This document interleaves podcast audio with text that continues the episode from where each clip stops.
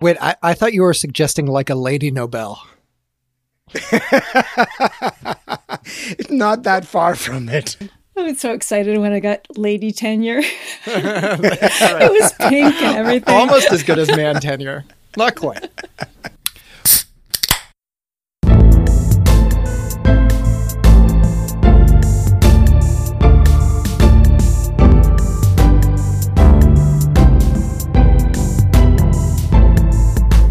Welcome to Two Psychologists, Four Beers. I'm Yoel Inbar. With me here is my friend and colleague, Mickey Inzlicht. Mickey, how are you doing today? Very well. You know, uh, uh, we broke rules already yesterday. You came over to my house to have mac and cheese, uh, surprise uh, mac and cheese. Uh, that was always a pleasant surprise. Uh, I would much rather be with you in person, but we're now really in lockdown and, and, and things are getting serious again. We are, we are. Um, and I'll just say I didn't intend to come in, but uh, then your wife had made this mac and cheese and it's just so hard to say no to. So I was, uh, I, I, um, set aside my better judgment. I, I was too tempted in the moment. um, so yeah, what, uh, do we, do we want to, uh, talk about how very bad wizards are slandering you again? Or is that, are, are we just slandering me? I guess us. Us, yeah. So you know, I feel they. Uh, so what do they do? They in their 200th episode. Uh, uh, they decided to call us douches. I think. I think they were um, saying that discussing beer is douchey, which it obviously is. Clearly, uh, and then they had this this this, this special sound effect, uh, which they said, you know, this moment of douche brought to you by two psychologists, four beers. Um, I thought it was fucking hilarious. Uh, you know, good on them. I must admit, though, instead of focusing on, on that comment, I think we should focus on David Pizarro's predictions about the election. Um, so in that, uh, you know, you know, unlike you, you know, where you put stakes, and you were right as well. You about a year and a half ago predicted that Joe Biden would win the Democratic primary, and said you would eat a bug on air if you were wrong. You were not wrong. Uh, he also won the presidency, uh, but but Dave Pizarro and maybe Tamler, less so Tamler, but Dave especially, he said it would be a cakewalk. It's going to be a landslide. Joe Biden was going to win hands down. He's going to sleep well that night. That was like what three weeks ago, and I think only now we have some some calm.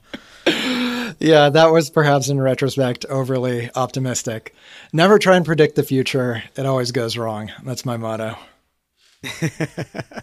so you you have no negative feelings, no no bad blood, Yoel. Uh, you don't you don't want to punch him in the face, I the back of the head. I'm just delighted to be mentioned, and I think it's very kind of them to promote us. So thanks, guys. Yes, that that's true. You know, as long as they keep on punching down, they're going to beef up their progressive bona fides. That's that, that's that, that that's my thing. Exactly. We have a special guest, a return guest. Uh, this is Anne Wilson from Wilfrid Laurier University, who is a full professor there. Um, she's got lots of uh, you know awards. She's a former Canada Research Chair. She's a current uh, fellow at the Canadian Institute for Advanced Studies. Um, and uh, all around, just really, really cool person. We, we really like Anne, and uh, we just want to have a conversation today. So it's going to be less of a an interview style uh, episode and more just kind of us, the three of us, sitting discussing papers. So welcome to the show, Anne. Hey, how are you doing? Doing pretty well. Uh, you are one of the last academics uh, that I saw in person. I say last academics not affiliated with U of T. We were uh, we were on a flight together to New Orleans uh, for SPSP, like like a, many years ago it seems like yeah that was about a million years ago and i think we we ran from one gate we, we were like dashing to try to get the plane and it just didn't work so we got a chance to chat for a while Yes, that's right. I think we even had a beer together. Yeah, um, yeah. So, so that was fun, and and, and thank you for, for, for joining us. It's going to be, uh, I think, an interesting episode. I right. Think. So the beer thing is a great segue, is it not? It def- definitely is. Are you, Yoel, are you joining us uh, this evening? For once, I'm drinking beer. Uh, I have a Blood Brothers keg deals and kickbacks. I found this in my fridge. Not sure where it came from, but I'm actually looking forward to drinking beer tonight. This is a night where I'm like actually excited to drink beer. So I'm going to crack this bad boy open. What have you guys got? And well, I decided to try to go for something relatively local. So the first one I've got is an Aurora Borealis, which is from, as you might guess, Elora, just outside of the Waterloo region where I'm at right now. Open. Lovely. And I've got, I'm like just hanging out there constantly these days. Uh, Collective Arts has got the uh, the local brew pub uh, now in my neighborhood. I've got uh, something called Surround Sound Lotus. Um, it's a double IPA, which I have no idea what that means, other than it's really, really strong. It's like 8, 8.2%. And I think I've got a second one that's also that strong. So uh, tomorrow should be uh, pleasant. Oh, boy. Well, I admire your dedication. Cheers. Cheers. Cheers. Nice. Okay, so Mickey, what are we talking about today? So today we decided to um, to discuss. Really, uh, we wanted to discuss mostly two papers, but uh, given current events and current uh, levels of outrage, uh, we're probably going to sneak in uh, a, a third paper that we'll discuss. Um, but I, I guess we can think of the theme uh, of today's show as. Um, perhaps uh, you know bias on campus or you know sexism and uh, more broad discrimination um, in in the field of psychology and maybe on campuses more generally. And we're going to start by discussing a paper uh, that has many many authors. Um, the paper is called "The Future of Women in Psychological Science." It was published very very recently uh, in Perspectives on Psychological Science. The lead authors are June Gruber, Jane uh, Mendle, uh, Kristen Lindquist, Toni Schmader, and I can go on and on. Um, there, there, are many, many authors. Uh, the rest, I believe, are listed alphabetically. Um, so, but lots of really uh, people that, that I admire and respect, including uh, past guests and future guests uh, for sure. Um, so I see here, for example, that uh, Betsy Levy Paluck is, is an author. She'll be we'll be hanging out with her soon. So yes, we want to talk about uh, this paper and then another one which we'll talk about, let's say, after the break. Um, but I'm not sure who wants to uh, to, to start us off uh, in kind of a summary. Uh, what about you, Yoel? Have you read the paper? I did. I read it very carefully. I have highlights and everything. But I feel like Mickey, since you assigned this reading, I feel like you should have to summarize. All right, I should, I'll, I'll summarize. So essentially, uh, this is actually an excellent paper. I uh, I didn't read it until today. I just I, I, I heard all about it. I uh, got some some Twitter love uh, the past few months, and in my opinion, it's a it's a pretty fair and balanced take on the status of women in psychology. You know, currently speaking, and I think it's a very uh, it takes a very empirical approach, examining you know uh, specific empirical studies that might bear on the question of um, differences in outcomes, differences in uh, rates of promotion, in rates of hiring, in participation, etc. Noting any discrepancies and occasionally opining about what the why those discrepancies might be there. Um, and, and they go through a you know an entire list of, of, of possible spots where there might be discrepancies, and I'm not going to able to remember them all uh, off the top of my head. Um, but you know, I think they, they start out with things like um, just simply participation in in in, in psychology uh, to begin with, and I think it's very well known that psychology, at least at the level of undergraduates and graduates, um, is is dominated by women. It's it's mostly women. I think in the uh, in the in the high seventy percentages for undergraduates and even I think graduate uh, graduate students as well. Um, but that that percentage starts dwindling um, as you get into assistant professorships, associate professorships, and then by full professorships you have a greater degree of, of disparities. Um, and again, they go on through various issues like you know career advancement, for example. They look at uh, you know uh, financial compensation, so actual pay disparities or possible disparities. Um, they look at you know service uh, disparities, etc. So I'm not going to go through all of it because there's, there's, a lot there. It's like a, a 34 page paper, um, but it details all the, the, spots where there might be disparities and kind of d- d- discusses them. So that's kind of a, a, really really you know bird's eye view of of, of what they've done. Um, so I'm not sure uh, from there. Uh, uh, Anne you want to maybe start us off since Yoel has already uh, said no to my first request.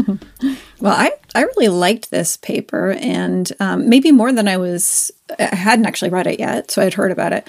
Um, but um, I did. I agree with you, Mickey. I thought that it was quite balanced, and one of the things that I find about some of the research in this area or some of this, the rhetorical um, frame of this area is that sometimes there'll be a lot of focus on where there are gaps, but not a lot of attention to why those gaps exist. And I think that it's really important to have this balanced understanding of where the gaps are, where things are actually going pretty well, um, and then to whatever extent we have the data available, what are the actual reasons for those kinds of gaps, right? So, I mean, some of the things that they highlighted too is that, you know, there are some places where gender equity is going pretty well. Um, so, you know, there are lots of women in um, the field in general. If you look at the more um, junior levels, early career levels, you're seeing, you know, a, an influx of more and more uh, women. Um, when it comes to actually getting hired so for you know the actual process of the job interview or the you know the application process um, women have as good a chance of getting hired as men in some cases, perhaps a little bit of an advantage. Um, and when they apply for grants, they also uh, do as well. Um, and in some cases, you know, there's very little difference. And if anything, they may have an edge in some cases, right? Um, so where there's uh, the discrepancy is in part who's actually going up for those positions. So fewer women end up um, in those applicant pools than you would expect. Um, and fewer people, fewer women end up in the grant competitions than you would expect on the basis of the numbers, right? So, so those kinds of gaps, you've got to figure out, okay, well, why is that happening? And it's not necessarily because anybody is directly, you know, it's not a discrimination um, situation right at that level. Um, so I thought that was that was quite helpful. Is that your general sense of the the way that the paper was laid out um, too. So it, it seemed like that was kind of what they did was they looked at each of these kinds of uh, gaps and then they tried to dig into why these things might exist and what are some of the explanations for them. Yeah, that that certainly uh, uh coincides with, with with yeah my assessment as well.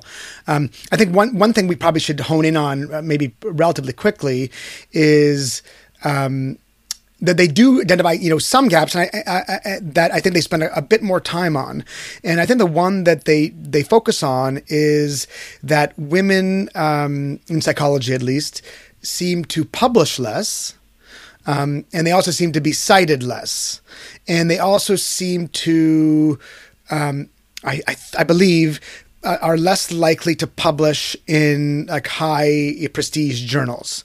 Um, I believe, I, although I, am not sure about that last one.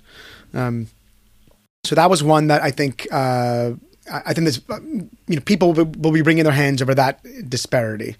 Um, but I think my sense, and I, so I, I you know, I, I did hear a, a, very brief podcast put out by, I think it was by APS, where some of the authors were invited to talk about this paper, and they, uh, the, at least the authors who were on, were expressed some surprise actually, um, surprise that uh, things look as rosy uh, as they do uh, for women. you know, again, in terms of at least at the certainly at the at the undergraduate graduate level, but even at the assistant level, uh, assistant professor level, and uh, uh, even you know at rates of, of, of tenuring, um, they seem to be pretty good. Um, not this kind of these gross inequities. Um, so there was some surprise there. Um, there are, of course, disparities the level of associate and full professors. But um, and they do touch upon this a little bit, um, but there it's really hard to know what to make of that, mm-hmm. right? Because these are cohort effects potentially. These are potentially like historical um, artifacts where you know women's participation in the labor force has increased over time. Although I, I guess there's some evidence now that it's plateaued in the past uh, maybe decade or so. Um, but of course, you know if you're looking at professors who are in their 70s, there will be more men just because uh, you know people in their, in their 70s, the more men who participate in the labor force more generally. Um, so there are these cohort effects there. Yeah and some of the findings for eminence and things like that. So, you know, top awards and that sort of thing is also something that it's hard to tell right now whether that's something that's going to start to even out more as there are more women who make their way up through those ranks. So, I guess let's talk about those disparities in publication and citation rates, right? Which, as you said, um, that people are going to get upset about that. And I guess my question is, is that something to get upset about? Like, I, as I was reading this, I was thinking about like, I don't work as hard. You know, we talked on the last episode. I was like, I don't think I work that hard. I, I, you know, I mean, I was sort of joking, but I don't work as hard as I might, right? I choose to do other things with my life as well that are important to me, like spend time with friends, travel, be with family, and so on. And maybe that means, you know, I don't publish the marginal paper that year, right? And am I making the wrong choice? And if women as a group on average are deciding that they want to publish less and do other things more, hypothetically, is that something that we should worry about? Yeah. So that set of findings, right? The productivity findings in particular, that that you know sits with me in a lot of ways because it's not so much just that um, me as a scholar that maybe I'm less productive, but I also worry about how that could play out for things like mentorship. And I expect we're going to be talking about that in a little while. Um, but, you know, so it doesn't just affect my own career. But, you know, I think, you're right that we may not want to be considering the level of productivity that we're seeing among top performing men as the bar we should all be aiming for, right? So there's an issue with um, you know, I think in sociology they call this quantification kinds of um, inequities. That you know, who has decided what the standards for meritorious are, um, and what are we aiming for when we call somebody excellent, right? So it could be that publishing somewhat fewer papers, but really doing thoughtful work and um, being a good scholar in lots of other ways is really what matters. Um, you know, you two, when I heard you on the podcast talking about how not busy you are, though, I have to say I was shaking my fist at you because I do not, ex- I don't experience that at all. Um, I thought you were angry with us because we let out a dark secret. I mean, during COVID, geez, uh, yeah, the the work home or whatever family balance is totally something that I think is uh, more impactful on a lot of women. That's by no means an uh, you know a complete uh, dichotomy. Plenty of men are experiencing that kind of thing too, especially if they've got young kids at home. Um, but we're already seeing some data coming out um, from this from the pandemic time that women's productivity is really tanking, and men's in many cases is not showing that same kind of pattern. Right. So I think that that could actually be a little bit of kind of a microcosm of what we're seeing more generally in the field. I mean, I thought about all of the potential reasons that they identify, right? And to me, I do think that, you know, the institutional barriers and um, things that are tied to um, parenting and um, childbearing and you know the work uh, life balance and all that kind of stuff i think that actually does affect women on average differently from men. And i do think it probably ends up um, having implications for for productivity. Right.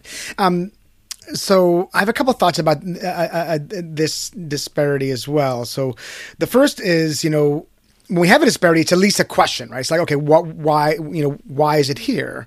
Um, and I think, you know, uh, so you, well, you suggested, uh, well, one could just be, you know, uh, choices that people make, or, and, and, and, you suggested, well, they're not so much choices as they're kind of roles that are part and parcel of being a man and a woman, um, without our uh, consent necessarily. Um, so, uh, uh, you know, that's, that, that's another, possibility. But of course, the other possibility, the third possibility, the one that, and and, I, and I, you know, before reading the paper, I, I, thought they would have hinted at this much more strongly, but I think they were very fair and very even-handed.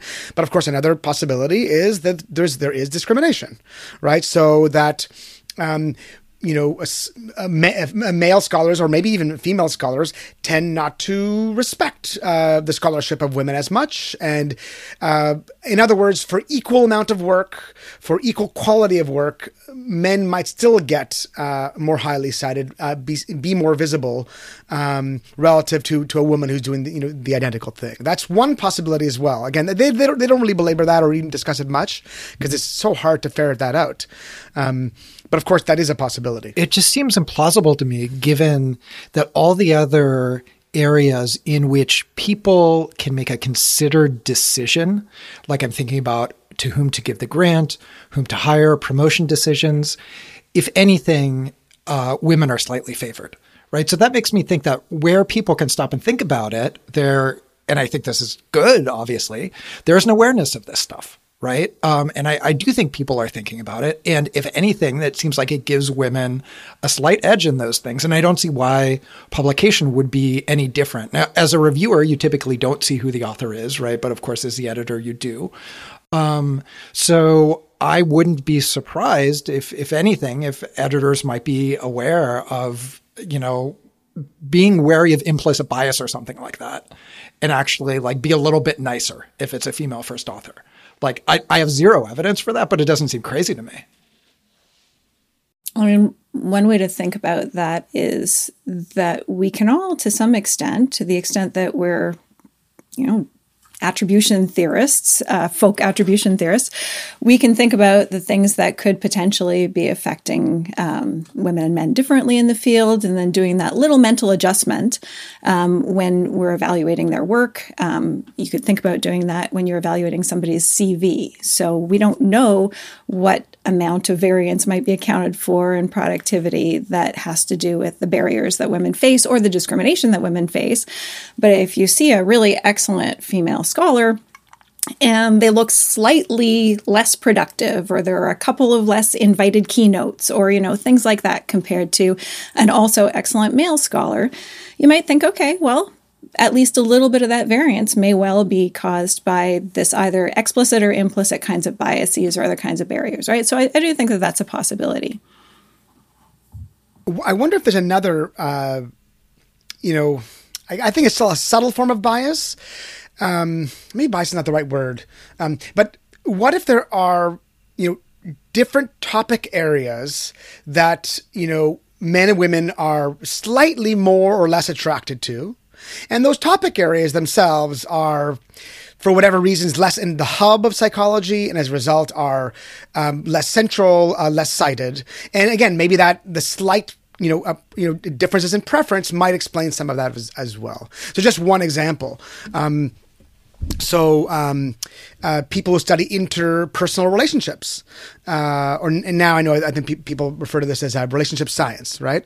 Um, this seems to be a, a, a sub area of social psychology. Uh, at least anecdotally, it seems like more women are interested in in, in that area um, than men. And for I'm not exactly sure why, but imagine that area is not as highly cited because for, for all kinds of different reasons, including like you know, uh, it could be you know a discrimination against you know, uh, you know the people who study those kinds of things. Mm-hmm. Um, so that's also a possibility. Even if you even if you take off that last bit about you know overt discrimination towards the topics, some topics maybe are more applied, and because they're more applied, they, they're less central and, and, and it can be you know um, are invoked less in, in in other kinds of more disparate areas. So that possibly could explain some of the disparities in citations as well. Maybe. Well, so I, I do think so to some extent. So, I mean, all of us, you know, the term me search, right? So, to some degree, our identities, our life experiences, maybe at least one of the places that we generate research interests. Um, and to the extent that that ends up informing people who are doing different kinds of research, I mean, I would say there are probably more women doing research that has to do with, say, gender issues in some cases. Um, and I can say from personal experience that when I've tried to publish some of the work that I've done on those topics, including, you know, I've got a, a small line of research on body image issues and media, sociocultural norms, ideal appearance, you know, often I get back uh, feedback saying, ah, this is kind of a niche topic. You know, maybe you should send it to the journal that specializes in that. Um, and it's interesting, right? So, what topics have we decided are niche and what are not? Could very well be conditioned in part by who's doing that research and how eminent they are. Um, but I do think that that can be an issue potentially for women and also for um, underrepresented uh, minorities who are potentially also doing research on these kinds of areas that don't end up hitting mainstream journals in the same way.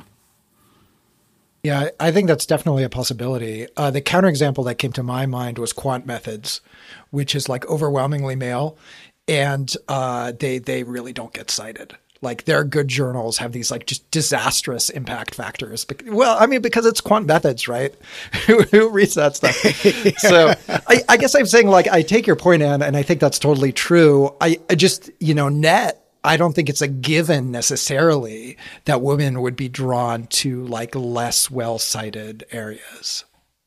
Well, I mean, I, a counterexample to that would be neuroscience, right? So neuroscience, I, I mean, at least it was. I'm not sure if it still is, but you know, I would say an order of magnitude more cited than you know uh, non-neuroscience psych papers, at least in, in the past.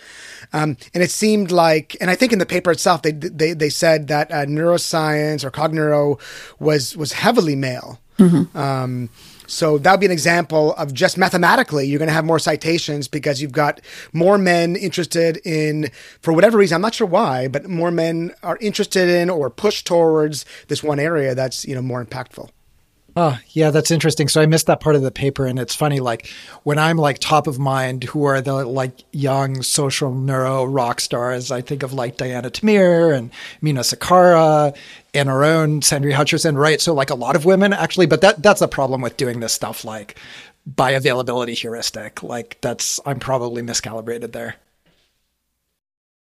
Um, I wonder if we can go back to uh, something you you you you mentioned, and, and they discussed at, at, at length, uh, which is the I forget what their category was. Was it uh, interpersonal or interpersonal? I forget now. Um, but th- this, you know, the basic fact of, of uh, you know, uh, uh, of you know, being a woman means you're the one who, who, who you know gives birth and has children, and uh, by dint of that. Um, and also uh, you know societally produce you're, you're expected to and probably also want to take care of, uh, of the children more than men. And that seems to be i'm not sure what to do with that right? So this is this is this is a reality. Uh, and i don't think it's a reality that anyone wants to change.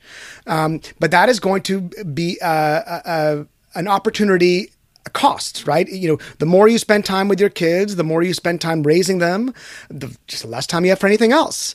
And again, because you're giving birth and you're also, you know, you're feeding your child uh, the first year or two of their lives, um, you know, you need to be there physically. So it, it just seems like that that's not something we can get over. So what do we do with that? Yeah. So there are lots of things you could do with it, right? So one of them is really stop and think about the fact that a lot of careers are contingent on exactly that time frame, right? So um, from grad school to postdoc, postdoc often means moving one time, two times, unstable situations.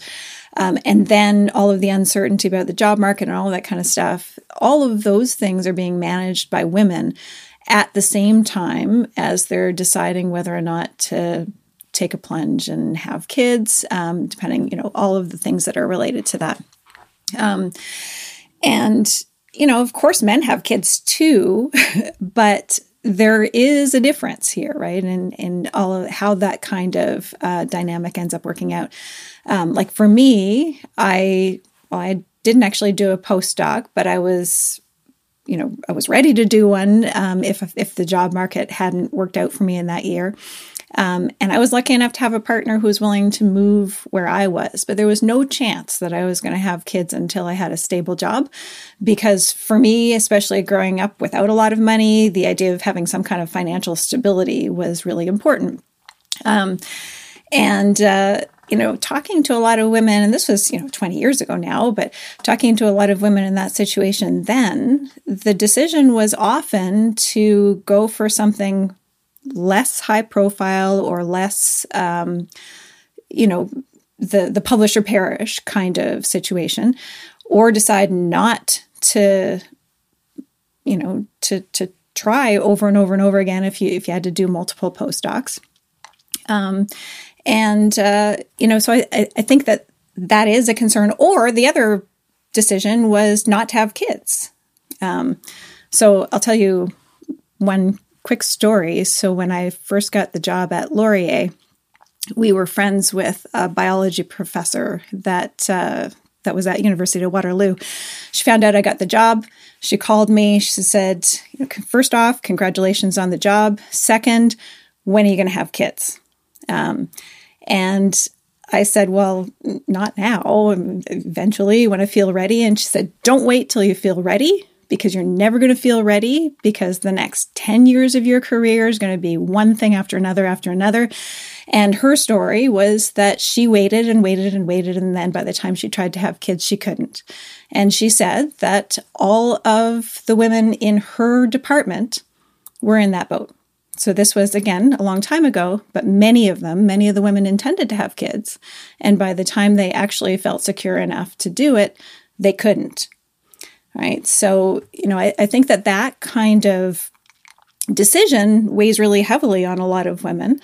Um, and a lot of it really has to do with the fact that, you know, especially as the job market gets more and more and more competitive, you're having to make these kinds of calls um, in a way that is often really impossible. So I've talked to a lot of young graduate students now who I think are really weighing those same kinds of options and saying, like, I don't want to spend the next five or six or seven years on a maybe um, when I could go into an, a job in industry or something else and have some kind of security and then move on with my life. Yeah, so this is actually like uh, this perfect segue uh, to a paper that a listener sent me. Um, they have an unpronounceable Twitter name, so sorry, I'm not gonna try. It's it's literally not in like Latin characters. So anyway, though the paper is called Careers versus Children How Childcare Affects the Academic Tenure Track Gender Gap. And they look specifically at biological science PhDs, or I should say she, because this is uh, Stephanie D. Cheng's job market paper. So she says uh, she uses the largest nationally representative survey of US PhD recipients, looking at biosciences PhD in particular. Uh, I find no gender gap in tenure track rates among individuals who never have children and among individuals before they have children. Uh, but 9% of mothers temporarily leave the labor force after their first child is born. Those who remain reduce their working hours, uh, et cetera, et cetera. That's not the, fa- the case among men, at least not as much. And she says, I conclude that short term work reductions to focus on childcare combined with a competitive profession requiring long hours leads to long term reductions in promotions, increasing the gender gap at the top levels of academia just having mat leave, uh, parental leave options, or uh, uh, available daycare options, I don't think is going to solve this, um, because some some women are going to make, I think, a very wise decision for them to be like, screw this. I want to have a career where I don't have to, you know, uh, uh, you know, work the crazy hours at least at first, um, and I'd rather spend time with my kids and, and not be in, in, in you know, in yeah, in in this kind of environment. And I, I think that's a that's a totally defensible thing to do, and I don't think we should wring our hands for, for, for, for women who make that decision. Um, but I suspect, so I suspect some of that is going into this this leaky pipeline. Well, also, don't those um, policies sometimes backfire? Like, I, so I wish I could remember the site, and I just remember the stylized fact. But the idea is something like a university implements a policy saying you get X months of parental leave, let's say like six or 12 or whatever. They give it to both women and men. And women take the parental leave and take care of kids, and men take the parental leave and write papers, right? So you actually exacerbate the problem by giving everybody a leave. Yeah, which can be a problem, but it's also definitely a good idea to try to incentivize men to take leave. And you know, one of the things that often happens, I think, when the the situation that you just mentioned, you all happens, is both people are off. So when dad is taking time off and mom is also off, then dad writes the papers. But in situations where mom goes back to work and dad is actually the primary caregiver, that does not happen. And then dad actually starts to develop more of a bond and realizes just how damn hard this job is, right? And, uh, you know, in countries that incentivize that effectively and sufficiently, and when I say sufficiently, it's often the case that men just don't do that because, um, from a salary perspective, it doesn't end up working out for them. So if they're the higher earner, then it makes a lot of sense for them to continue working. Um, and that's often the case, not necessarily in academia, but in a lot of other kinds of careers. Um, but you know, so it is, it's, it's a hard thing to try to figure out, but at the same time to try to say, well, you know, if, if women want to have a more balanced life and, you know, be able to uh, be with kids and stuff like that, so maybe they shouldn't be in academia, that doesn't really seem like the right choice either because we have a very long career life and we have this short window of time where we actually do want to have these more balanced priorities, or at least some of us do. And in some cases, that may be gender imbalanced, right? So for me, I wouldn't have wanted to give up any of my mat leave. Um, I was pretty comfortable, probably more comfortable than some women with things like, you know, I went into work and met with students and I just breastfeed while I was doing it. And, you know, everybody was fine with that. Um, but, uh, you know, it's, it's, the kind of thing that I think that um, we don't want to we don't want to say that you shouldn't be doing those kinds of things if that's what your choice is. Um, but you know, I think the real problem here is we've got this little window of time where you need to accomplish a lot to get a faculty job. And if you don't do it in that window of time and you have all of these kinds of metrics of uh, productivity and that sort of thing, then you're kind of out of that pathway. Um, and, you know, it may be that women would actually be, and I don't say maybe, I think that it's entirely true that women would be contributing just as much as scientists. And in some cases, they're self selecting out because they're not willing to do it in the way that's currently being expected during that short window of time. Um, I did a little bit of looking too to see whether or not I could find any data on this. So there's one paper done with economists um, and they look at the time course for, I, I can send you the, the link if you want it for your show notes. I can't remember right off. Um, but they look at the time course for women who have kids. Um, and they find um, that women who have one kid, there's not a whole lot of productivity hit. If you have two kids, then it's about, it's like a 2.5 year hit on your productivity. So not all at once, but just in terms of like your overall. Three kids is four years, right? So there's, there's a real hit. But uh, this paper, it came out maybe five years ago or something, and it made the the media headlines. Um, and the big headline was, actually, it's great for your efficiency to have kids because when they look at the entire time course, they find that women who have kids were more productive prior to having kids and more productive after having kids. So when you balance it all out, the women who are still still there by the end actually are more productive than women who don't, right? And you could unpack that in all kinds of ways. That's a, there's a lot of problems in there. Um, so first, the women who are choosing to have kids are the most productive academically. Um, and so, what does that mean? It could mean that women who are less productive are choosing not to have kids because they think it's going to be too big of a hit for their career, right? So, that would be a really bad outcome. Um, and then of course the women who are at the other end and still having uh, you know still having a career after having kids um, could be survivorship bias you know so just attrition effects. Um, who knows what that really means? Um, and it could also be to some extent a causal effect that you know when you have kids you learn to be incredibly efficient with your time because your time is so limited. So by the time your kids your responsibilities at home start to actually subside you're a powerhouse. Right? So I'm kind of hoping that's going to happen to me eventually. So. um, well, that's super interesting. So, I got one other one other uh, uh, thing I want to bring up, and then I wonder if we should maybe uh, uh you know refill our our beers. Um, so there was uh, not it wasn't very long in the paper, but they describe um, the gender differences in willingness to compete. And I, I mean, I, I do feel they, you know, if there's one critique I have, I think they were trying to frame that a, you know, a, a, bit too much as that's something that's learned. And I, and I, think there, there, there is some of that for sure that definitely contributes to part of the variance, but there's so much cross-cultural data that, that men, men like to compete. Um, the only exception to that is, you know, uh, that, that men are equally as willing to compete with women, um, in a stereotypically, um, female domain. But if it's a neutral domain, men will compete. If it's a male domain, definitely men will compete. Um, and this, and this, I think it relates a little bit to another factoid in the paper, which is they talked about eminence and, and being a what, what what they would call a public intellectual, um, and they noted that um, only 25% of all gray matter articles. So, gray matters is this kind of a column in the New York Times. A lot of psychologists have, have written, at least in the past, uh, uh opinion pieces there. But only 25% of gray matter, gray matter articles are penned by women and to me, this seems ultimately about like you know uh, a willingness to, to put yourself out there and, and submit and you know unless there's really bias in, in who in, in, the judgment to me it seems it's about like willingness to even put yourself out there. And i think it does relate to again you know willingness to kind of compete.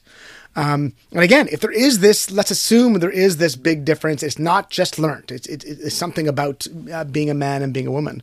Um, you know how do you again how do you how do you get over that?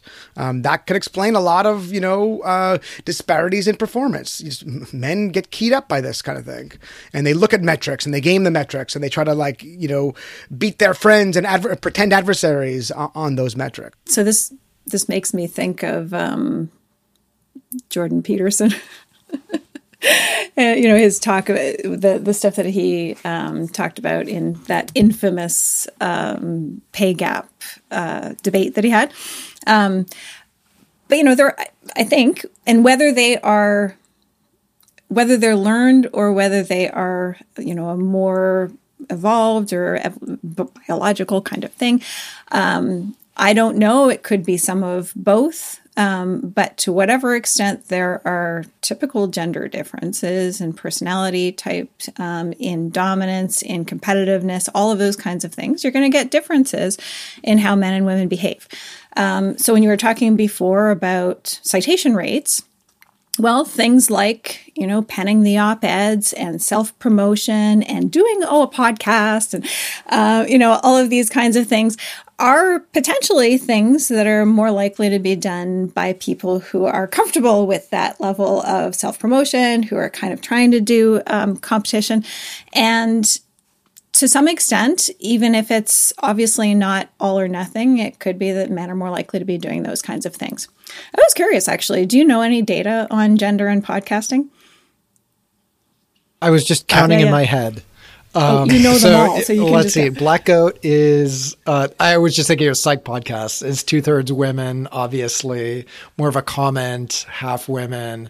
But then Andy Luttrell's podcast, uh, Mike Sargent's, the two of us, obviously, Dave and Tamler, if you want to count them.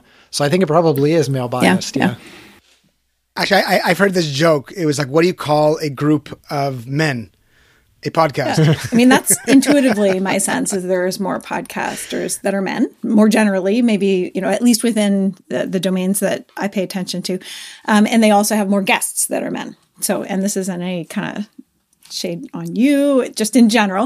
Um, I think that there can be a bit of a self promotion. and, uh, you know, I think that that's also true when it comes to other kinds of self promotion.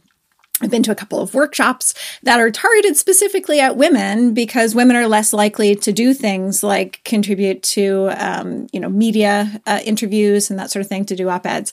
Um, and in many cases, journalists say it's not because they're not asking; it's because women are more likely to say it's not my specific area of expertise, so I'm not going to speak on it. Um, so it may be one of those cases where women have a higher bar for what they consider to be an appropriate topic for them to talk about. Um, you could ask whether we should be more like men if that's the case, or if men should be more, a little bit more willing to question whether or not they're actually an expert on a topic, right? So overconfidence is not necessarily something that we should all be striving for more of. Um, but, you know, I do think that that can be, uh, you know, another factor. And some of those things I think are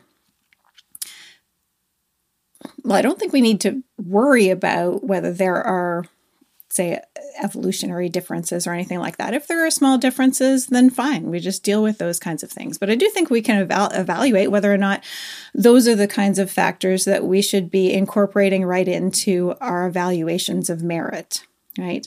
So the thing that bugged me about the arguments, say, that Jordan Peterson made about, um, about the wage gap was that he was saying, well, you know, men are more likely to be pushy and dominant and demand raises and all of this kind of stuff. And I was thinking, okay, so I thought these raises are supposed to be about merit. And if it's about personality, then that doesn't sound like it's about merit. So, you know, can we do a better job of of trying to calibrate those kinds of things so that we're not actually just over benefiting people who have a particular kind of personality style? Yeah, I think that's totally right. Like, first on the point of like, do we really want to encourage women to be more like overconfident bloviators in the way that like some men are? That doesn't strike me as like the right answer. And, and the second is that, yeah, you know, like this lean in stuff about like, well, you know, women don't ask or whatever. Like, I think it's terrible that I, I've actually never been a professor at a US university, but like from what I understand in many places, you don't get a raise unless you go get another offer. right? That seems ridiculous to me. And like in Canada, at least a U of T, that's never been how it's worked, right? You get the kind of merit raises and cost of living raises that everybody else gets according to some process that the like faculty association negotiates, and that's it. And I just feel like that's so much better. Why why do you raises that way? It just seems perverse. Yeah. Well, and those are kinds of things that like if you're doing it seriously, if you're actually going out and getting another offer, a lot of women are going to be in situations where they may not be as movable, right? And that's still, at least at a statistical level, the case that you're less likely to be able to move a spouse. So I do know you know some women who have taken that kind of lesson and they say no i'm going to keep getting those job offers so that i can try to negotiate for higher salaries even if they have no intention at all of moving and you know then we're just doing a lot of game playing so is that really a system that we want to be striving for and trying to encourage more of um, the other thing, I don't know if you've seen this, but the letters of reference, uh, gender bias stuff that's sometimes talked about, right? So you can actually run your letters of reference through these little like apps or whatever to see how gendered the words are. And those kinds of things bug me to some extent too, because it's basically demonizing words like kind and compassionate and a good mentor and, you know, all of these kinds of communal traits. Um, and the way I look at it, you know, absolutely, I want to make sure that if I have a female mentee that I'm writing a letter for, that I'm going to talk about her in as many um, positive, brilliant, uh, you know, innovator, discoveries, all of those kinds of words are going to get in there. But I'm not going to shy away from talking about the social skills and the mentorship skills and those kinds of things because I think we should be um, expecting those and rewarding those when they happen in both women and men. Totally agree. So I, I think one, one, let's say one summary, summary here is we don't necessarily want um, women to be more like men. We want fewer dicks in the world, right?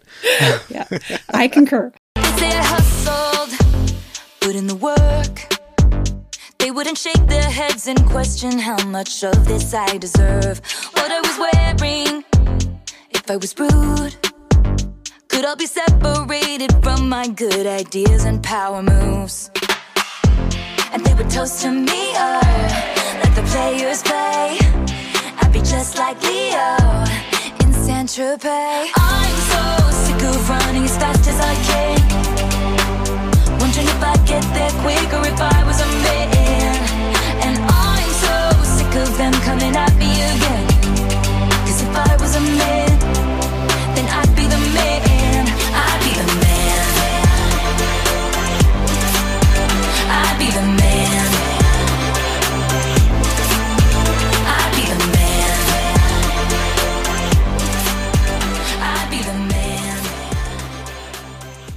Welcome back. This is the part of the show where I tell you how to contact us. So we're on Twitter at Four Beers Pod. Our DMs are open, uh, so you can DM us or at message us there. If you'd rather email, uh, fourbeerspod at gmail.com is the show's email address. That will go to both of us as well. Finally, our website, fourbeers.com, where you can listen to any of our episodes. And uh, drop us a note there, too, if you'd like. Uh, if you're enjoying the show, please do rate and review us on Apple Podcasts or your podcast platform of choice. We always enjoy those. I think a couple new ones popped up recently that I had a fun time reading. Uh, so, yeah, please, if you like the show, keep those coming. It just helps other people discover us. Uh, Mickey, have I left anything out? Uh, keep them coming, and uh, we, we like uh, reading your reviews, so please review us. Awesome. All right, what are we drinking? Well, I've got, I'm still on the uh, collective arts because I'm lazy and it's like three blocks from my house. Um, this is uh, called IPA number 15. Of you know, they have like a series of these. I'm at, I got number 15 now. A double IPA with uh, Citra, Citra and Simcoe hops, another 8.2% monster. Uh, so I have one that I've never tried before, which is a breakaway IPA. It's from it's brewed in the Guelph Junction Fixed Gear Brewing Co. So apparently they're all about beer and bikes. And oh, nice. Uh, yeah, so good. That sounds amazing. Yeah, it's it's the beer that was like made for you, man. Totally, totally. And what about you, Yoel? What do you oh, got? I uh, found another Stella in the fridge. They're they're respawning now. dude. It's like as long as you feed the starter, it'll re- Yeah, regenerate. exactly. The fishery had to be left alone for a while. They had to mature. the baby Stellas had to grow into the full size beers, and now I'm harvesting. Excellent, excellent. Um, so you know, uh, kind of just one last possible implication uh, of this paper that we just discussed, and I think we all enjoyed that paper. Um, you know, a savvy graduate student, you know, knows that it's really uh, uh, beneficial to them to work with someone who is a big shot, someone who gets lots of citations, uh, someone who publishes a lot. One implication that was not at all mentioned in uh, this perspectives paper is that it might be wise to find a male mentor. Uh, rather than a female mentor. Now, what do you what, what do you think about that implication? Enthusiastically endorse because it advantages me. So all for it. Um, and I assume you have no problem with this conclusion either. Yeah, yeah, go for it. That's just fine. There's absolutely no scandal at all here. So of course I'm referring to. So the reason I, I, I asked this question is that there, you know, in the past week, um, there has been a controversial paper that that came out in Nature Communications that does a um, a big data analysis of what they call mentorship. I think we might more generously call it co-authorship and examining, um, you know, uh, who ends up being more successful. Uh, you know, if you are co-authored with a woman or a man, um, and you yourself had to be a, a, man or a woman, and it's, it's, found that when when women mentees co-author a paper with a, a, senior PI that's a woman, a woman, um, they uh, they suffer at least in terms of their productivity or citation rates afterwards, and this has led to uh, lots of hand wringing and even calls for retraction. So, uh, Yoel, did you uh, do you have any thoughts on, on the paper? I, I do. Um, so I'll just say uh, this paper is in Nature Communications. It's called The Association Between Early Career Informal Mentorship in Academic Collaborations and Junior Author Performance. And the authors are Bedour Al Shebly, Kinga Makovi, and Talal Rahwan. Those first two authors are women. That's not immediately obvious um, to Westerners. And I wonder, actually, I speculated about this on Twitter. I wonder how much of the outrage reaction might have been tempered if those names were like obviously read as women um, to English speakers, uh, because it's I, I had no idea the uh, the gender of the authors until I, I looked them up. Um, so yeah, um, they wrote this paper. It actually mainly, interestingly, does not focus on gender at all. So it it, it asks uh, they they define informal mentorship as you publish with a more senior person at your institution who's not your PhD advisor. So that's how it's defined operationally. Uh, and they have this big uh, data set of um, academic data called Microsoft Academic Graph. Um, this is something that's been out there for a little while that people have published on. So it's like um, huge. Uh, I think like millions of entries and goes back to like 1890 or something like that. Um, and what they were actually mainly interested in was does publishing is publishing with somebody who like has a high citation rate associated with later success for the junior uh, co-author? Um, is publishing with somebody who's like network central so that's just a, like a term from like network graph theory about like you're uh, you have a lot of connections um, does that help you if you're the the junior mentee publishing with somebody who has a lot of connections? And the answer to both of those questions is yes. Now this is all correlational right? Um, they do they they do a propensity matching analysis which basically says okay we're going to try and find some uh, somebody who's uh, a mentee who is as comparable as possible to the like person of interest who matches them on all these characteristics uh, but who varies in uh, how many like eminent co-authors did they have. Um, that's you know i mean it, it's it's a way of like trying to draw some causal conclusions from correlational data but it, it's basically more or less the same as like controlling for those characteristics of the um, of the junior people in a regression, right? So their their results are to me kind of unsurprising. It's you know yeah, it's good for you to publish with people who've been cited more, and it's good for you to publish with people who know lots of other people.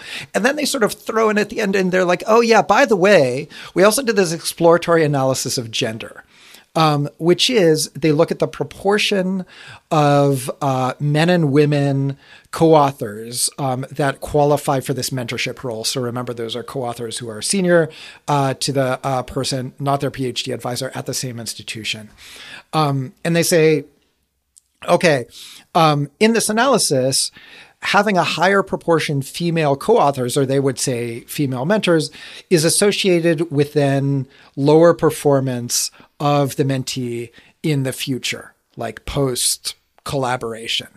Um, they do the way that they do this analysis controls actually for the for the senior co-author citation rates. So it's not just that they're um, collaborating with women who are less cited, and that's driving it because they do hold that constant. Um, one thing that's not held constant, as far as I could tell in this analysis, is I- any of the mentee characteristics, really. So they don't do the matching here at all. Um, so as far as I can tell, uh, you know, I, I, I did read it pretty carefully. Um, if I missed that, uh, sorry, but as far as I can tell, they don't uh, do this kind of a more in-depth matching to try and control for these mentee characteristics um, for the gender analysis. Uh, and then they have, you know, for the most part, they say stuff like association, right? But they have some causal-ish language in uh, in the discussion, and they have some like in my opinion, kind of unwise and premature policy recommendations of like maybe we shouldn't encourage women to work with with uh, woman mentors. Um, it, that like really enraged people, um, and now people are calling for the retraction of this paper. I think on the basis of just that it overclaims or comes to conclusions that they don't like right they're like well you know they're they're making these unwarranted causal claims based on correlational data also, it's harmful, therefore, it should be retracted. So I hope that's a fair summary. I'll let you guys jump in at this point. Did they? I mean, I, I, thought another one of the major critiques was a, a question of measurement, right? So, um, to what extent? Uh, well, number a, a, to what extent is this actually mentorship? This is this is not. We don't know what this is. Um, we just know they're on a paper together. Um, but I thought the other one was. Uh, you know, they to some extent one could read the paper as, you know, a successful mentorship is one where you end up having more citations yourself and that might not be a good measure of a successful mentorship i mean it's one one outcome of course um, but it's one of many i thought that was also a uh, a problem for, for yeah you know to be honest i find neither of those critiques particularly convincing. Um, they so they do argue for this definition of mentorship in the introduction. It's very clear what they're actually measuring, um, and they do have some sanity checks, right? So they emailed some of these junior people. Um, and they got responses back from, I want to say like 10%. So I think they have like a couple hundred. And they just asked them, Hey, about these like senior co-authors, people that like by hypothesis are mentors to them, you know, did they do mentorish stuff for you? Did you ask them for advice? Did they write you letters, et cetera, et cetera? And it's like, yeah, for the most part, yes. Right. So to me, that kind of validates their um, their treatment of this as as mentorship. But okay, if you don't like that, it's very clear in the paper what they're actually measuring. So then we're just arguing about words. And like to me, I don't like their definition is not a reason to retract a paper. And then this, by the same token, yeah, you know, maybe mentorship has these other great outcomes, you know, like, uh, there's some data showing that like when women have women mentors, they're more likely to stay in the field, for example. It's like, yeah, that's, that is a different thing. Um, that you could be interested in. It's very clear what these people are interested in, right? It's citation rates. And yeah, like I don't, particularly love the idea of maximizing citation rates as like this is the be all end all of like what we should be aiming for. But again, you know, they put it right in the paper, right? So there's no, they're not trying to pull the wool over anybody's eyes. It's like it's like right there for the reader to see. So as you know, writing a comment saying, "Well, mentorship actually is these other things" is fine. Saying it should be retracted because I disagree with their definition seems to me specious but I've been talking a lot, so um, maybe Anne would like to to make, forcefully state the case for retracting this paper, and furthermore banning these authors from ever publishing anything again. so you might not know, but I'm I'm generally pretty fundamentalist on my free speech support. And this is not exactly a case of free speech, but free inquiry in general. Um, I think that retraction should be something that's you know a possibility for a paper that is actually just you know not doing what it's claimed to have done. If there are major flaws in it then i think that there are cases where that's appropriate. It's not clear to me from having done a, a skim of this paper. I admit i haven't read it closely enough to be able to say whether there are any serious flaws. But you know is this a case where we should be looking at retraction?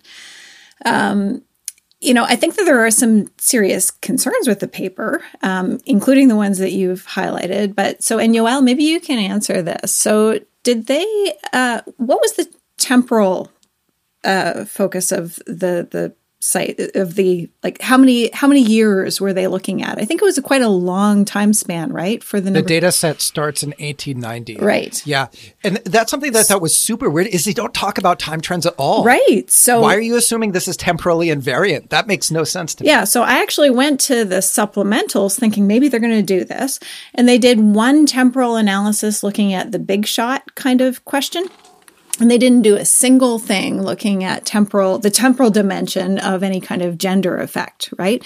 And i would certainly expect that you might ex- might see some sort of a gender um, effect over time.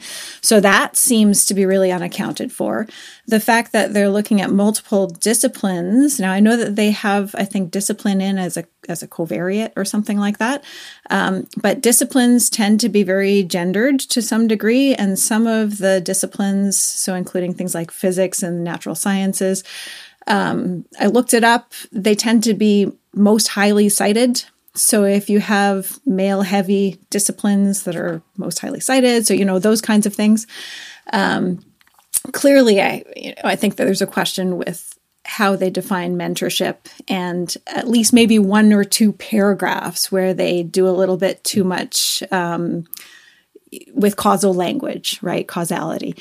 Um, but, you know, other than that, if the data is telling us what the data is telling us, then I think that it's worth having that out there because it's probably the kind of thing that could trigger a useful kind of conversation.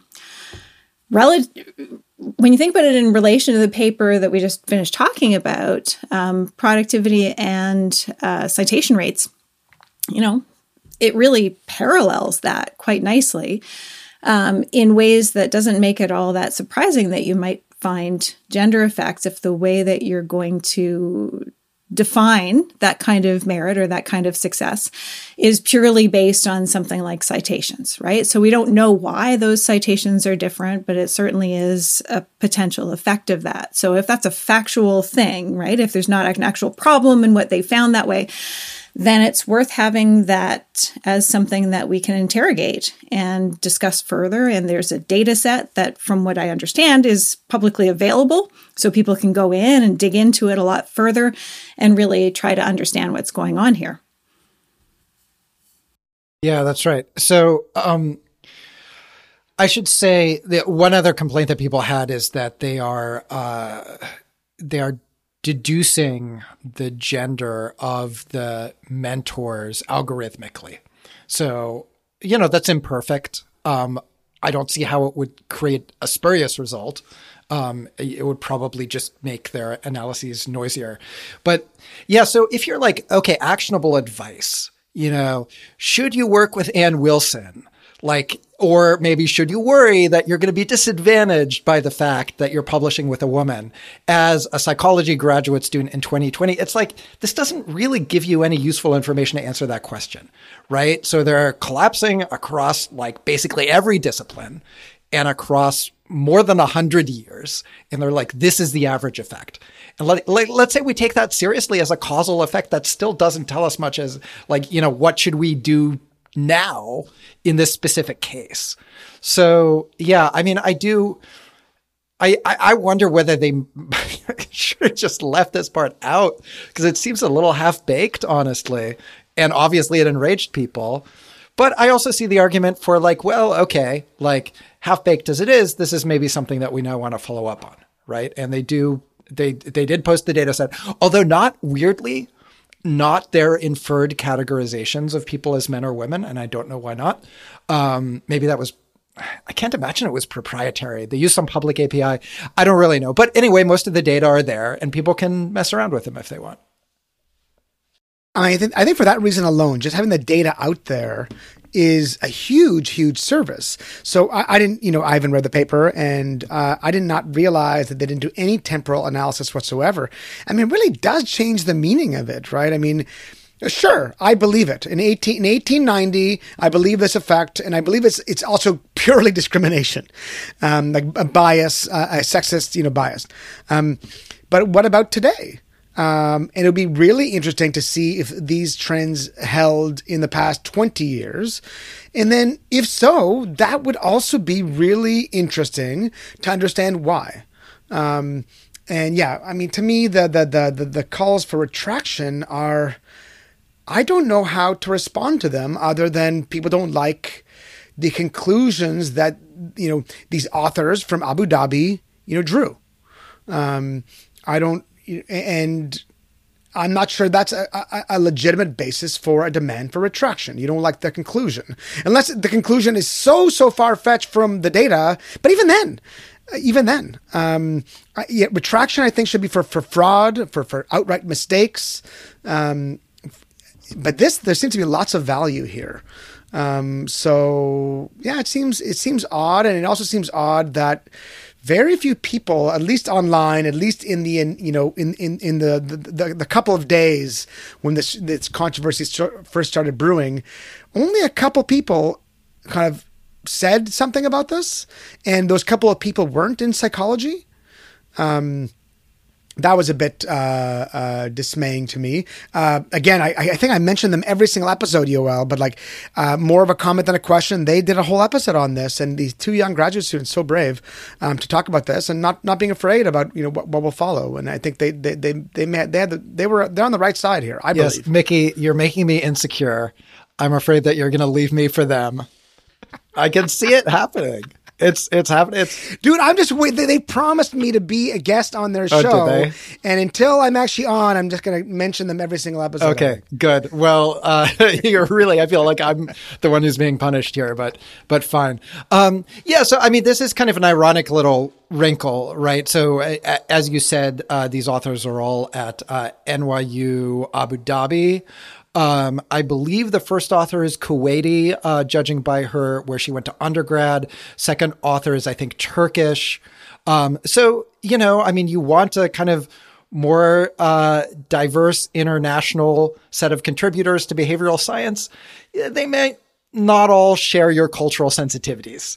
They might not all put things exactly the way you upper middle class North American might have put them. And that's just kind of like, well, that's part of the deal, though, right? You wanted diversity, didn't you? Here you go. Mm-hmm. So I have a question for both of you. There was a line in the paper, so and I think this was part of what really caused the uproar, um, that said something like, in the current context of you know promoting women in science, there's a real push to have female female mentorship, right? And I think that this is something that we do sometimes see in at least public discourse that it's important to have diversity in part because we need to have mentors who look like you who are like you. So what's your thoughts on that? Do you think that that's actually something that is important from a psychological perspective? Um, or is that really is that really a mechanism that we need to be paying attention to? Uh, Mickey, I'll throw this to you first. um, kind of it's a really really good question. Uh, I have a couple of thoughts. First, I think it, it be it, it's I think it, there's a positive to it, right? I mean, just if you do share some background characteristics with your mentee, I think I think that does, you know, uh, grease the wheels a bit and makes things a bit easier, and you don't have to explain everything to them. But I think that can go a bit too far. Um, I, I, uh, Yoel and I were both part of a town hall recently where um, one of our esteemed colleagues suggested that, you know, um, for example, a person of color could not receive good mentorship from from a white person. Um, and I, I kind of took exception to that. I know others others in our department did as well. You know, so in other words, I think it's really good to have that you know, uh, uh, those shared characteristics, but I don't think it's required for you know positive mentorship. But I think what you're asking is because one implication that they make is actually um, given the the the, the you know. Uh, the influence networks out there, it might actually be a negative. Um, I think that's what you're you're you're, you're well, trying I think to get they're, at. They're sort of setting um, it up right rhetorically. So they're saying, well, there's this push towards same gender mentorship, or similarly, you know, same ethnicity, same, you know, the the, the identity characteristics are important to have matched. Um, and they were suggesting, in kind of a contrarian way, that perhaps to the extent that that is being recommended, it's not the right recommendation. Um, I don't think that their data would suggest that it's the wrong recommendation, but I do think that it's a valid question to ask in the first place. Should we be really emphasizing matched mentorships? Is there some kind of extra value to that? Um, so, from my personal experience, I mean, most of my key mentors were men. Um, and I'd say that what was most important to me, though, in terms of gender and role models, was seeing successful women in my field right? So somebody like Ziva Kunda being just an amazing powerhouse um, and the kind of person that she was in my department she was not my primary mentor, um, but it was important to see people like that there, right? But in terms of the kinds of relationships you can build, I certainly wouldn't suggest that I have a different relationship in any meaningful way with male and female mentees. Um, and I would hope that most men also would not, right? In, in the sense of like, what can you actually give your mentee and what kind of relationship can you build? So I think that that's something that we should probably be questioning a little bit if that's an assumption. Um, they just sort of set it up that way, though. So I don't know for sure if that's truly what people are recommending or if it's more just, you know, that it's important to have this kind of diversity so people see um, people like them represented. Yeah, I, I mean, I do think that there's so um, SJDM, the uh, Society for Judgment Decision Making, they have like a women's lunch, which is kind of expanded to just be this general mentorship thing. But I think at least started with this idea of like, you know, it would be good for women to hear from other women about how to succeed. But uh, you know, to be honest, the feedback that I heard from people is that it's that it is sort of mixed in terms of like sometimes a woman would get up there and say something just totally crazy, like you shouldn't be having children before tenure, right? And it, so it, I, I, find it to be honest a little reductive. I mean, um, I I can understand that there are some things that it's easier to talk to some buddy about if, if they're like you on this identity characteristic, but also like, man, if you're talking about half the world's population, that's a very varied group, right? And so to make these broad claims about like, oh, it's always better to whatever, um, strikes me as like pretty likely to be to be wrong. Yeah. Um, so yeah, I'm I'm sort of waffling, I'm afraid. I'm like, maybe I can see some upside. I don't know. I guess in the end it's an empirical question, right? Like you can does it do do these people do better? Do they stay in the field? Do they publish more? Are they happier? They've had same gender mentors. Yeah. I don't know.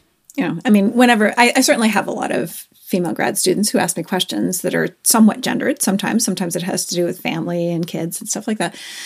You know, and I always start with basically this is just my experience. This isn't the experience of women, right? Because I'm not a category, I'm a person. And I think that that is true. But, you know, to the extent that you can get mentorship from a variety of people, I think that's good. If all of your mentors have had the exact same experience, whatever that experience is, then you're definitely going to be limited in what you can gain from them. Yeah, to- totally agree. Mickey, as as a Jew, did you feel you were hindered by being mentored by a non-Jew? Uh, how do you know I was mentored by? i I'm just guessing. Am I wrong? what base rates is so many Jewish academics. No, my mentor was in fact Jewish. In fact, my my grads my grad school mentor and my postdoc mentor were both Jews. Um, so uh, I'm awfully for the win. You know what? That's true of me too. too many Jews. That's the conclusion. Way too, too many. many. Jews. I think I think that, that's definitely yes. the conclusion maybe we should shift gears uh, and talk about our final paper. Um, so this is a paper uh, called, uh, uh you know, question mark, discrimination widespread. Uh, testing assumptions about bias on a university campus. It's authored by Mitchell Campbell and Markus Brauer, both at the University of Wisconsin Madison. And um, I mean, I'm not exactly sure how we brought these these two papers together, other than uh, they're speaking of bias, you know, in a university context. Uh, but this one caught my eye, um, and I think it was definitely worth a read because it proposed a an hypothesis that I I well, never really heard of before. Um, and the, the authors what they're what they're doing at the outset is they're putting they're putting together two kind of versions of discrim- modern discrimination so um, you know uh, one version of this discrimination is what they what the authors called a dispersed discrimination account and that's the idea that um, everyone is more or less subtly, implicitly biased, and but you know uh, uh, the, the, these biases are small. There maybe we might, might even call them microaggressions, but everyone holds them, and you, you can you can see that in behavior if you were to look at behavior objectively. Uh, and they pit that against what they call the concentrated discrimination account, which is a very different account. And, and that account is that no, um, it's not that most people are biased or racist. Uh, most people, in fact, at least in a university context, um, are in fact egalitarian and in fact have uh, you know even progressive values. And it's really just a small minority of people who uh, who are committing acts of discrimination and prejudice. So they kind of um, allude a little bit to uh, the Pareto law or the 80-20 law or it's the 2080 law, um, this notion that um, a small number of people, say 20% of people, are committing 80% of acts of prejudice. Um, and in the paper, they really you can think of this paper as you know two halves. The first half is a lot of um, survey methodology where they ask people um, how comfortable they are on campus, and they compare you know the responses to um, you know dominant groups, let's say white groups, and and, and people of color. And then they uh, then they actually conduct something that hasn't you know really is hardly ever done anymore in social psychology, which are field studies where they actually have Confederates go out in the field and, and kind of observe people as they're acting and observing you know are you sitting next to me in the bus? Are you picking up my you know the cards that I've dropped in an elevator? Um, are you holding the door for me? That kind of thing. And examining whether those acts of kindness or charity or helping people uh, is affected, uh, is, is impacted by the race or the religious orientation or the sexual orientation of the person who has, you know, had this thing happen to them. Um, and uh, you know, again, you know, get to the the bottom line. What they find is support for this, what they call again the concentrated discrimination account. This idea that uh, again, uh, based on their methodology, it's not so much that it's widespread, but it's a small number of people who are potentially not sitting next to the Muslim or black person on the bus, not helping the, the, the you know the black person who needs help, uh, etc. But most people actually do help and are nice and are egalitarian, um, at least on campus. So uh, that's kind of my very quick summary. Um, but uh, what are what are your so, thoughts? Uh, overall, uh, I like this paper a lot. I liked their kind of upfrontness about, yeah, initially these field studies where we were trying to pilot situations in which people would discriminate and we just couldn't get them to.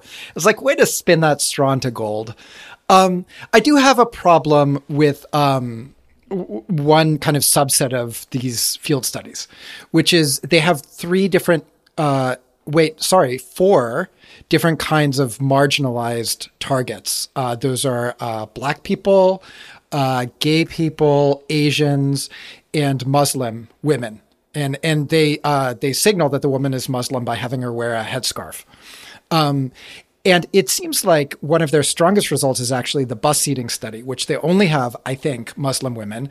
And the way it's set up is uh, they seat a Muslim woman and a non-Muslim woman in the like kind of uh, window seats by like right by where you get on the bus. And this is like a bus that runs around campus, like a campus shuttle. And they see like, well, do do people like preferentially sit next to the non-Muslim woman? Um, does this seat next to the Muslim woman stay empty for longer, and so on and so forth? Um, and another one of the with Muslim women involves interaction as well, in that she like drops some cards, and she's like, oh darn, in an elevator um, where there's other people present. This, these are all Confederates, obviously, and these are the same Confederates, like wearing a headscarf or not. Um, and and then they see whether people help to pick them up. And here's my thing, and, and maybe I'm a bigot though, is like I'm leery of interacting with observant Muslim women because I'm afraid that they might like not be cool with being around a man. You know, so I I know some observant Jews won't like sit next to. Remember, there was this thing where this dude, this this Hasidic Jew, demanded to be reseated on a plane because there was a woman next to him, and so I'm like, am I making them uncomfortable? Right. So I definitely, you know, we we actually have quite a few um, uh, women who wear hijab uh, at UTSC, and back in pre-COVID times, like when I saw students in person, I would be careful not to ever touch them, to stay further away from them because I didn't want to make them uncomfortable. And so I definitely, I definitely would not have sat next to a, a Muslim woman um, if there was another seat available, for example. And maybe I even would have been reluctant to. I think if she like dropped something, I would help her pick it up. But like anything where they they might be touching me, I'm kind of like really sensitive about that and, and want to avoid that. Is that am I crazy? Am I overthinking? No, I I looked for gender data to see whether or not they looked at that exact thing. I was wondering about that too.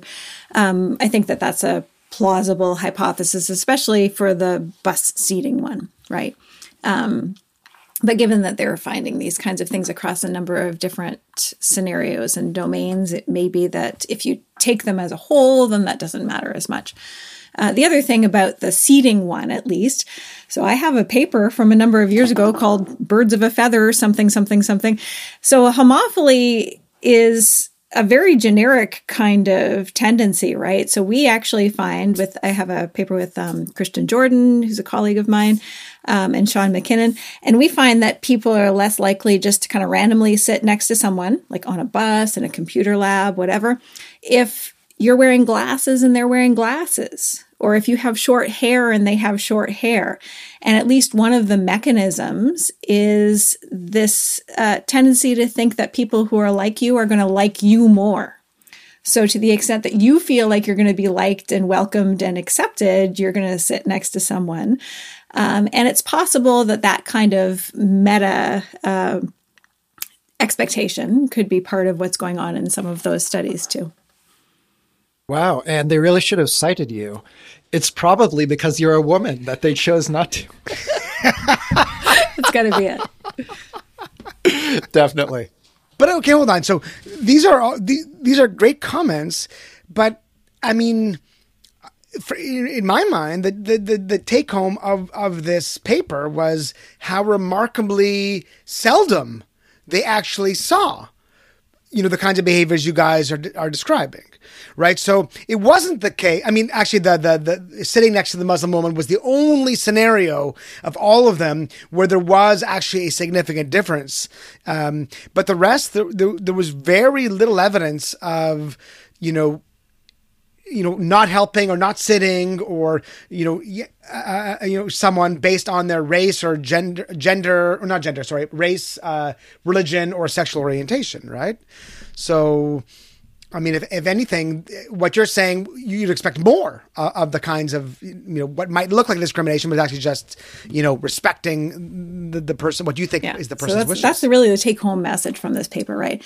When they talked about, there was that one really just golden paragraph where they were talking about how they had actually done all of these studies, the behavioral studies, as pretests to use for this other paper where they were going to be able to um, manipulate these differences.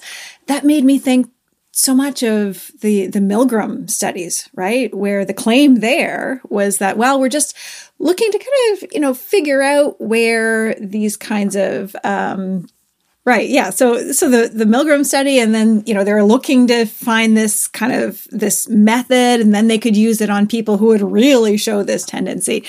And uh, so it's kind of a flip of that case here, right? So they're looking for something that would be sensitive to discrimination, and then they couldn't really find it. Um, you know, I think that there's something worth really recognizing in that that you know in many cases at least in the kinds of context that they're looking at and it's important to recognize that it is you know on a university campus uh, there's often quite a lot of inclusive behavior and not that much discrimination at least in the kinds of ways that they were measuring it so you could ask, are they measuring it the right way? Um, I thought a little bit about those kinds of behavioral studies, like is it is it LaPiere, the classic study of the, you know, so people said that they would discriminate, but then they wouldn't actually discriminate against uh, um, was it an Asian, a Chinese uh, couple that came in and wanted to, right, and, and wanted to get a room in a hotel, right? So it could be that there are these social norms that are uh, restricting the amount of discrimination that they're seeing. But some of these kinds of measures were pretty subtle. And, uh, you know, I think that there's something really meaningful about the fact that the kinds of day-to-day experiences are ha- people are having are not necessarily full of this kind of discrimination on the basis of these kinds of metrics. Yeah. So the other, you know, so the uh, the other part of the paper that I, you know, it's less exciting than the field studies, but I think still illuminating. Um, and that was the, the you know the, the the survey data where they asked you know white students and, and students of color about their experiences on campus. And you know right off the bat for sure there are differences. So you know the students of color feel they do feel less welcome. They do feel that they're not as supported. So that's that's not great. But if you actually look at their actual like their their absolute ratings both groups are very satisfied. Both groups seem to think that the environment is quite inclusive. Um, both groups seem to feel welcome. Um, and to me, at least, especially now, uh, and it's fun, kind of interesting because this, this this paper was published recently, but clearly was you know people have been wor- they've been working on this for a couple of years, well before the current moment. Um, but in the current moment, we have this idea of you know we're all racists you know, all our systems are deeply, you know, um, favoring white people and they're discriminatory against anyone who's not white. Um, and this, I think, really acts as a bulwark against that. Uh, uh, the data does. I mean, you know, uh, uh, you know, you know, you guys talk about this golden paragraph of you know, kind of trying to find the the the the, the, the cases where the you know it would be obvious where discrimination happens. What I what I highlighted was the first few paragraphs of the discussion where they were they were bending over backwards to say we're not trying to say that prejudice doesn't exist. We're not trying to say we're not trying to you know minimize the impact of, of discrimination. So clearly these these two authors are aware of how this can be perceived. Um, but nonetheless, um, one can't help but think of the contrast of these results with the current kind of zeitgeist of like everything's fucked, everything is rotten, and we got to burn things to the ground. Like, well, if you ask, you if you actually ask people, they're like, no, things are good. I'm happy. Um, you know, I feel I feel like I belong. I feel like um, most people are not racist. Uh, so I, I, I, you know, that's kind of jarring. The the the the the the, conflict between you know again what we are currently talking about and what people uh, you know on the ground are experiencing.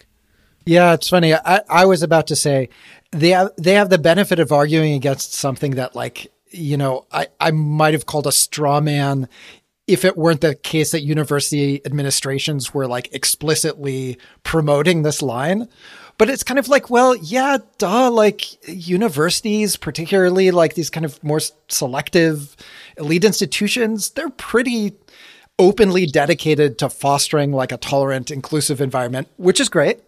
Um, and therefore, you shouldn't expect them to be like hotbeds of overt, you know, bigotry.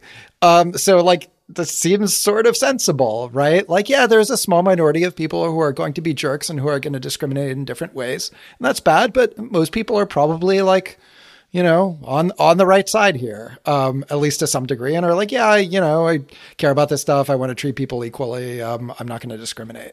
And so, like, yeah, you know, this university campus is pretty unusual environment, right? This isn't like a randomly selected group of Americans at all. But some of the data that they talk about suggests that, you know, if you're looking at more randomly selected groups of Americans, they're also saying that this isn't part of their experience on a day to day basis, right? So there are differences in how. Um, how people experience things and how our current rhetorical frame may be um, talking about them. So, I think this is this is a tricky topic to navigate. Um, and it's probably an especially tricky topic to navigate among three people who are all basically white. Um, but don't call me white, please. okay, Microaggression. and that's why I said basically, all right. and uh, you know, but it's I I think that this is something that is um, that's worth really asking about it in the current context, how we're talking about these kinds of issues on campuses. Um, and I've noticed a number of cases where this sort of thing has been the way that it's talked about in in recent campus discussions and that sort of thing. There's a real um, tendency to frame things in terms of like we're just a deeply racist place. You know, we're um, we're stuck in this white supremacist uh, logic, and um, the institutions that we're we're based on are all racist. And in many cases, there's something true about that, but it's not well defined to people right? So if you're using these kinds of terminologies and you're a social scientist, you might understand that when you're talking about something like institutional racism or uh, like systemic factors, you're talking about a deep history. You're talking about a number of ways in which intergenerational transmission of uh, inequalities continue to get perpetuated over time and that sort of thing. But when you're talking about that with students who don't have all of that history, or with people more generally who don't ha- have all of that history and knowledge, then they're just hearing everybody's racist. And it's not clear that that's completely accurate or that it's particularly beneficial for any kind of discussion, including a discussion about how to how to fight racism. Um, so I don't know if either of you took a look at this, but because they talked about how they were pre-testing uh, for a different set of studies, I kind of went back and looked at some of the other publications. Um, and so Murrar, Campbell, and Brauer have this Nature Human Behavior paper. Did you did you see that one? So can I tell you about it just for a minute because I was really excited about it. It's, it's it's definitely basically just like the the pair to this paper, right? So to the extent that you're seeing this paper as an argument that, you know, maybe um, campuses are not pervasively racist places, but that, yes, there are a small number of discriminatory people. Um, and I think like the numbers that they have are something like 8% overtly biased and maybe about 12% subtly biased, right? So we're talking about about 20% of people. Um, so in this other paper, they basically do like a standard um, norms intervention where they tell people on campus in one condition that, you know what, 80 to 90% of people on campus are really cool with inclusion and diversity. Um, they're anti discrimination. So they basically take these kinds of data and they use them in an intervention. Um, and in several of the studies, I think they've got six studies in this paper, but in several of the studies, they do two things. So, first, they say the norm on campus is that inclusion and um, appreciation for diversity and anti discrimination, this is the norm, right? This is what most people do. However, there still is some discrimination and that is unacceptable and it is inconsistent with our values, right? So you're not just wiping it away, you're not pretending it doesn't exist, and that's important too. So you put those two things together and then you put it out on campus. Um, and it turns out, at least on the basis of the data that they've collected, which is, you know, on, a pretty good number of people. Um, some of the studies that they do are over months, so it's not all at the same time. It's actually looking at outcomes over months. That both um, white students as well as students from a number of underrepresented minority groups um, feel like there's more of a culture of inclusion on campus when you get this norm that you know most people are actually inclusive most people are not actually racist um, and in the last study that they did, they actually look at how this might affect the um, the performance gap for minority students, and they find that students who are exposed to this kind of messaging actually do better. So the performance gap in grades disappears for the students who are exposed to this kind of message as opposed to this this other message. Um, so you know, I think that there's something real to this. And to the extent that we want to be endorsing this kind of descriptive norm, saying that these are the kinds of values that are really common, you know, I think that we we recognize that and we do it in a lot of other domains as social scientists. We recognize that that's kind of just a basic principle of how we talk about norms and that sort of thing. Uh, but it tends not to happen when we're talking about racism. We sort of turn that on its head when we're talking about racism and prejudice and talk about how it's all pervasive and it's everywhere. And I think that that might actually play a role in like making people who are um, already underrepresented feel even more unwelcome in places that are actually mostly welcoming. Yeah, I that's great. Um, I had missed that paper, but I'm going to go back and check it out. I mean, it's it it's I think to me an illustration of the extent to which kind of the dialogue around race and racism, particularly for liberal white people, just kind of turns off their brains.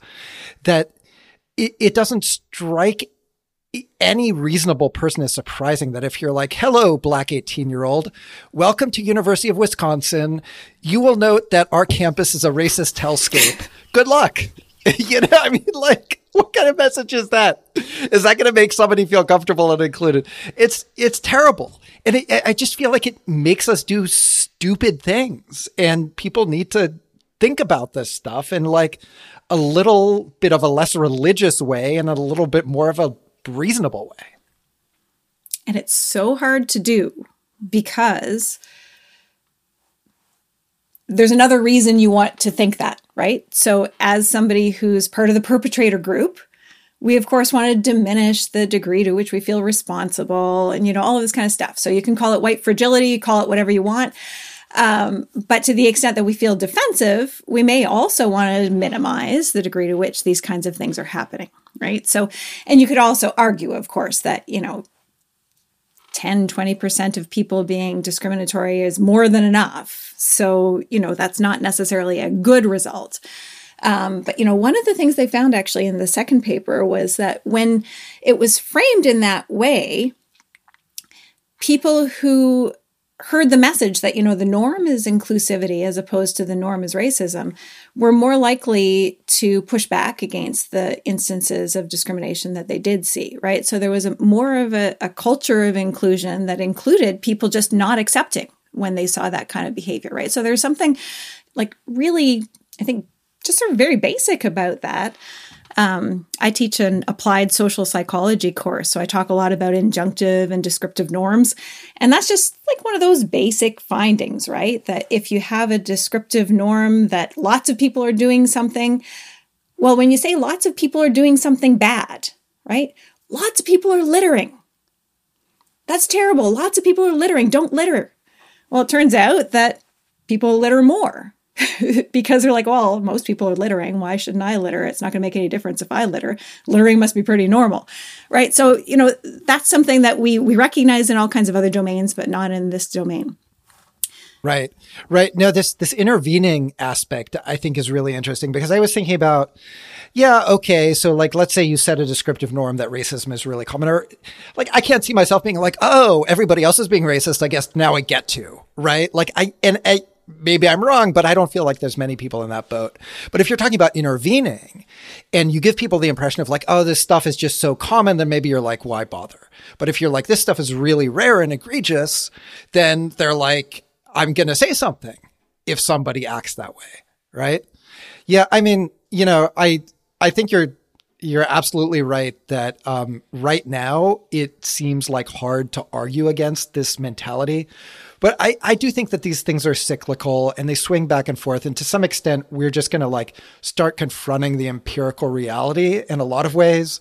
Um, in the US electorally, where it's become evident what a loser this kind of message is, right? So, like, I, you know, Mickey, you'll probably cut this out, but like I've, I've been obsessed with the 2020 election and particularly with Trump's overperformance relative to 2016 in, well, first of all, uh, you know, South Florida, which is okay, mostly Cubans. That's not that surprising. But then also in like Texas border counties, right?